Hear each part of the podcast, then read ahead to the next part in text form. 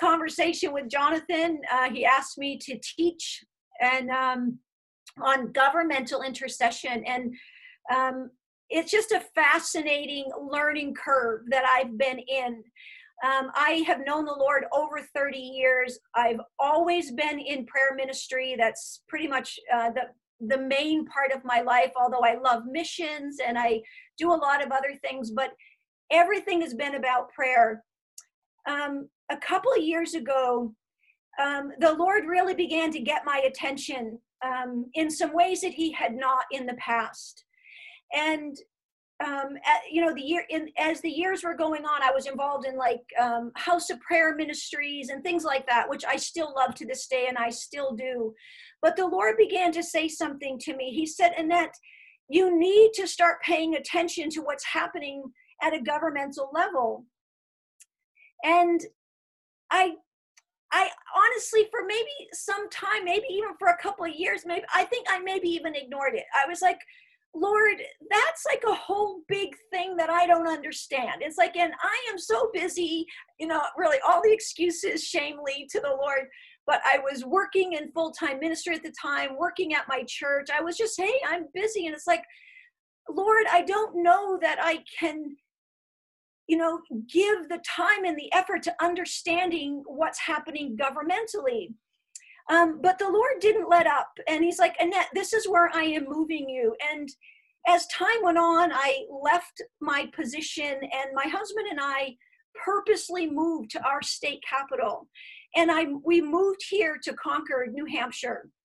And um, anybody who knows me has heard me say, I have been on the craziest um, like roller coaster of, of a learning curve because the Lord has had to teach me so much that I just didn't know. Um, I love to pray. I I understand the power of prayer. But the Lord began to say something to me, and He began to say to me that the intercessors today, intercessors across the world, have got to understand where the front line is.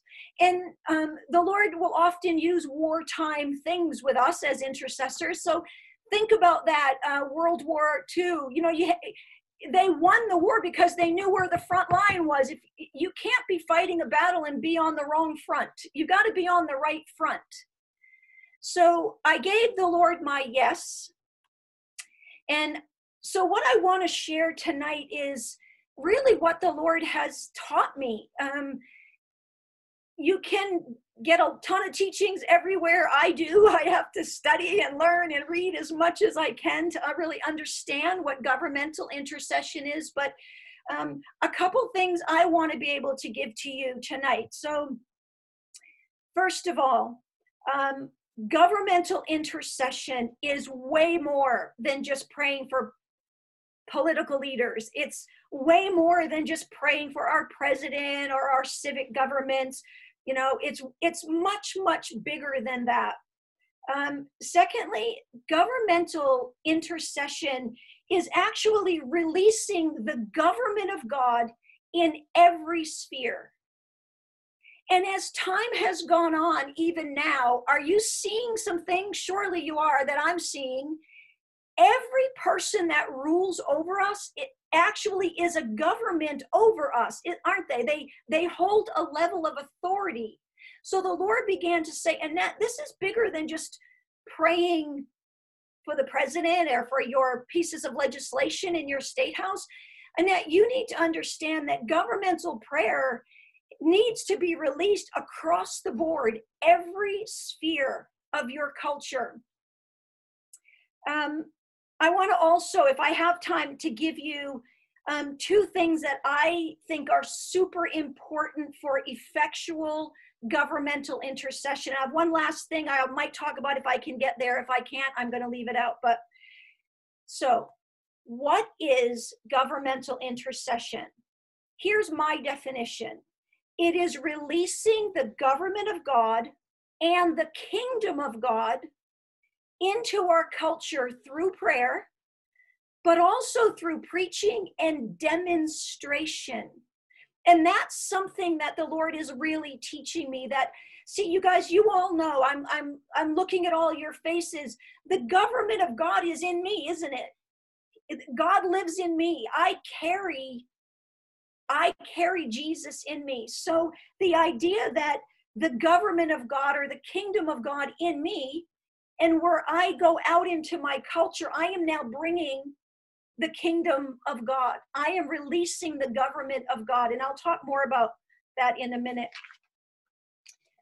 again, it's um, way more than just praying for our legislators. It's praying for every person that has rulership or influence over us. Every person. Think about what people are going through today. Doctors, nurses are coming to the forefront of a sphere of people that have leadership and rulership and influence over our culture. Think today of all the places where all of a sudden people are coming up to the forefront and exerting influence over us as we're in this quarantine time.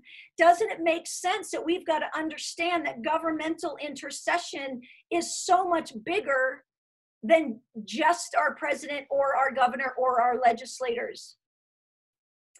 Governmental intercession is declaring and decreeing that the kingdom of God, the lordship, the rulership of God will be released on the earth. His kingdom come on earth as it is in heaven. Um, we know um, it says in um, Acts 28 31, um, it says that uh, Paul preaching the kingdom of God and teaching the things which concern the Lord Jesus Christ. That's what we do as well. Everywhere the Apostle Paul went, he was releasing the kingdom because of what he carried. And so do you, and so do I. And we know it says about Jesus that he went about preaching and demonstrating the kingdom.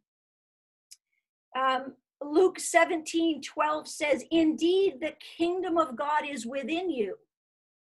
So you and I, as we move about our cities, our towns, our, our even within our family, we have this uh, privilege of releasing the kingdom, releasing the government of God everywhere we are. So again, you can see it's so much bigger than maybe what I thought it was when the Lord first called me here. Um, I want to just break down a couple things.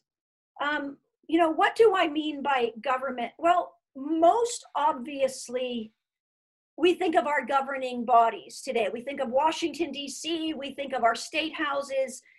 Um, we think of that framework that exhibits um, political direction and control over us.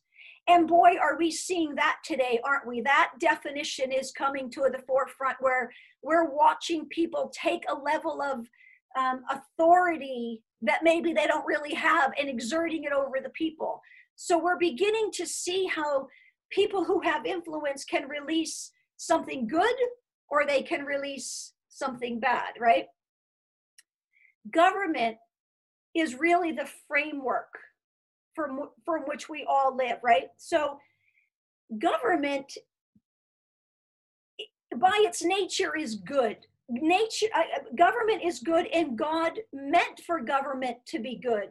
So what's happening when government goes bad?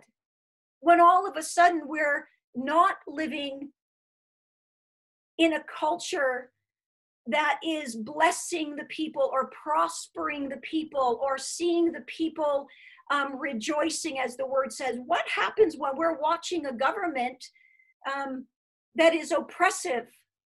Um, you know, one of the, um, you know, the, the definitions that I really never thought I would have to look up, but you know, you know, the word that we're all hearing now, this um, draconian, draconian government, like, what did that even mean that we are now living in a government where they could exert evil over us here in America? Like, a draconian government what is that like that was a new word for me because i never imagined that we could live in a time where we would have government people over us that maybe aren't looking out for my good. That's wow. I, I don't know. Maybe maybe that's naive on my part, but I think that that's that's the reality of how I've been feeling during this time, and it's been um, drilling home the thought of why governmental intercession is so important.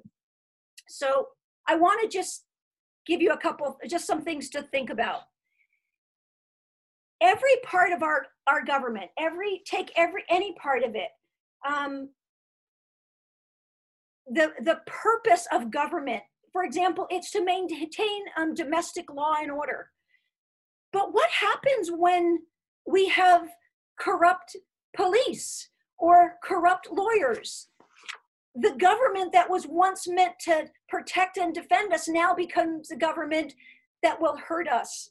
What about um, administration of justice and the protection? What about our civil liberties or religious liberties? What if all of a sudden those things the people who oversee those things are now uh, not working on behalf of the people. Now, all of a sudden, we're seeing why governmental intercession is so important because we need to be praying for every person who has authority over us our doctors, our nurses, our teachers. Um, people people in every sphere of government not just the highest places so, governmental intercession, in my mind, is now being released. I now am beginning to pray for anybody who has authority over me because of the framework of government that we live in here in America. Government is good. God meant it to be good. It provides the overarching covering of our lives. Good government um, is responsible for the peace within the walls of which we live, and it allows us to live quiet and peaceable lives. So, uh, 1 Timothy 2, I'm not going to take the time to read it because I don't want to go over my time here, but it's the portion of scripture where most intercessors know 1 Timothy 2, 1 through 4. It talks about, you know, to pray always it says for kings, but it says, and all who are in authority, that we may lead quiet and peaceable lives in all godliness, in reverence. For this is good and acceptable in the sight of God our Savior, who desires all men to be saved and come to the knowledge of the truth. I think this scripture has come to light for me more now than ever before. We need to be praying every aspect of our lives. And I think right now we're living in a world. I know this is not true for much of the world. I've had the privilege of traveling to many, many nations. I've seen with my own eyes the way they've lived, those things, the tyranny, the oppression, the slavery, the communism that they live under. But for an American, it's kind of shocking. I don't know. Is it shocking for you guys? It's uh, it's shocking for me to think what's happening to our culture right now. So here's the thought, and I want to just try to bring this around. God tells us to be praying for everyone, right? It's his heart that none would perish, but all come into repentance. Because those people, this harvest that's going to be coming in, they are our neighbors. They will then be our policemen. There are shop owners. There are hairdressers. Does that make sense? The harvest that we're wanting to come in and we're all believing for is yes, we want to see people saved for eternity, but there's something bigger there. When the harvest comes in, they now will also be linking arms with us to be releasing the kingdom of God and the government of God in our cities, in our schools, in my state house, uh, in my downtown Main Street. See, because we're shocked as Americans. I still get shocked that somebody would rip me off or steal from me or lie to me like really like i can't believe you would do that but they're not living the way we're living. They, they don't know the word of God. So, what's happening is when the harvest comes in, we're going to see our culture change because many, many, many people will be releasing the government and the kingdom of God wherever they are. So I think for government to work, we need rulers, leaders, and citizens who live by the word of God. See, because when I got saved 30 something years ago, he changed my heart. All of a sudden, I began to say, I'm going to live by the scriptures. I want my life to reflect the word of God. And that's better for all of you, isn't it? Well, now you know I'm if I'm your neighbor, I'm going to be a better neighbor. If I'm going to be downtown in my local whatever, I'm going to be a better citizen because I live by the word of God. That is governmental intercession. Couple thoughts. If we live by the 10 commandments, People want to throw those out today. But look, you know, the first four of the Ten Commandments are how to love God.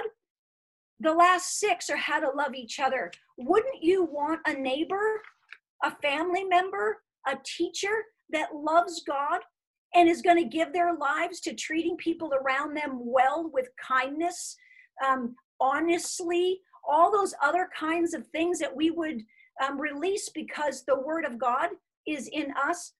what about us living by the golden rule? You know matthew 7 12 do unto others as they would have them do unto you. Isn't that a good way to live? Governmental intercession is so much more.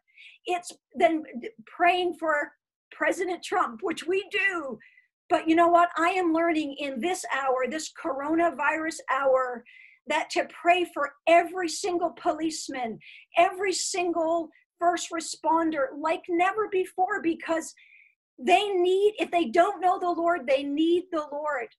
Um, Jesus says in John 15 12, it says, This is my commandment that you love one another as I have loved you. That living like that is releasing the kingdom of God and the government of God. Does that make sense? Yes? You know, again, you know what's so shocking for us i think um, is to have like corrupt judges or um, you know even even people in the church even priests or or pastors that are we find out that they're they're in sin and i think i don't know about you but i still like what like oh my gosh that's terrible because there is still an expectation in our hearts that people are going to do the right thing. And when they don't, we're still surprised by I am anyway. I'm still like, wow, I can't believe they didn't do the right thing. But that's going to come when we're praying for people, when we're praying for the harvest to come in. When these people get saved and come into the revelation of the Word of God, they're going to begin to be amazing uh, instruments used by God in our culture and in our society. So, why um, should the church be praying for government and all those who rule over us? Because good government, good leaders, servant leaders, um, you know, they're the ones that are ruling over us, and they will be the ones that will make for a civil and a peaceful society two scriptures. Exodus 18 21 says, Moreover, you shall select from all the people able men, such men as fear God, men of truth, hating covetousness, and place them to be rulers over the people. And Proverbs 29 2 says, When the righteous are in authority, the people rejoice.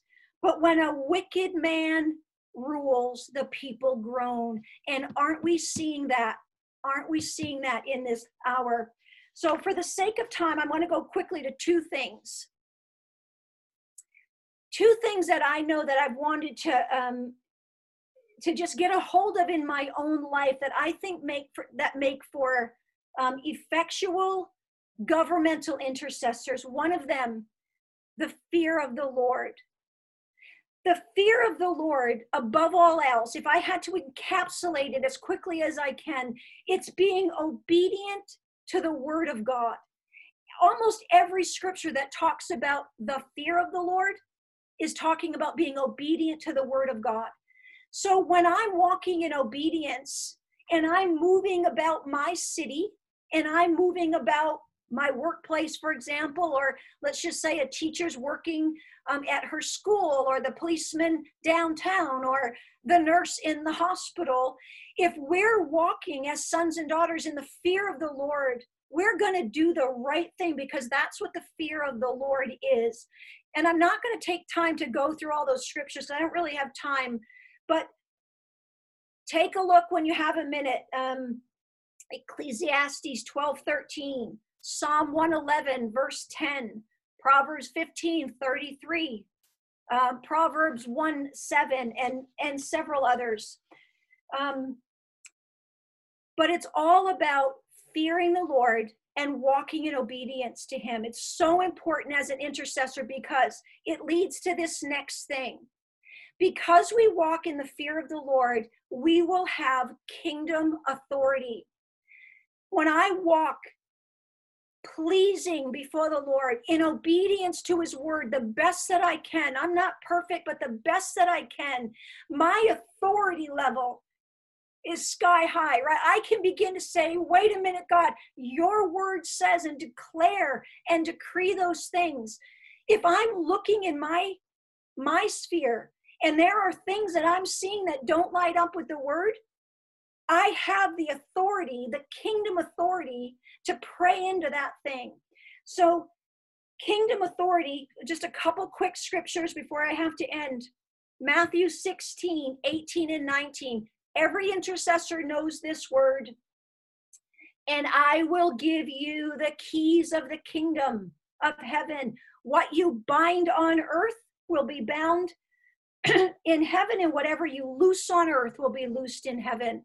So, as I walk in obedience to the Lord, in the fear of the Lord, I now will walk in the authority of the Lord to release the kingdom of God, the government of God, and I will use my keys of authority to pray, release those things that I see in my sphere that say that is not godly. That is not how God would have that to be. When I see sickness, no, no, no, no, no. Sickness is not the Lord. He does not want us to, well, exhort, exert your authority then over that thing. And then also my life scripture, Isaiah 22 22. Um, the key of the house of David I will lay on his shoulder. So he shall open and no one shall shut, and he shall shut and no one will open. Um, good government will always promote the gospel.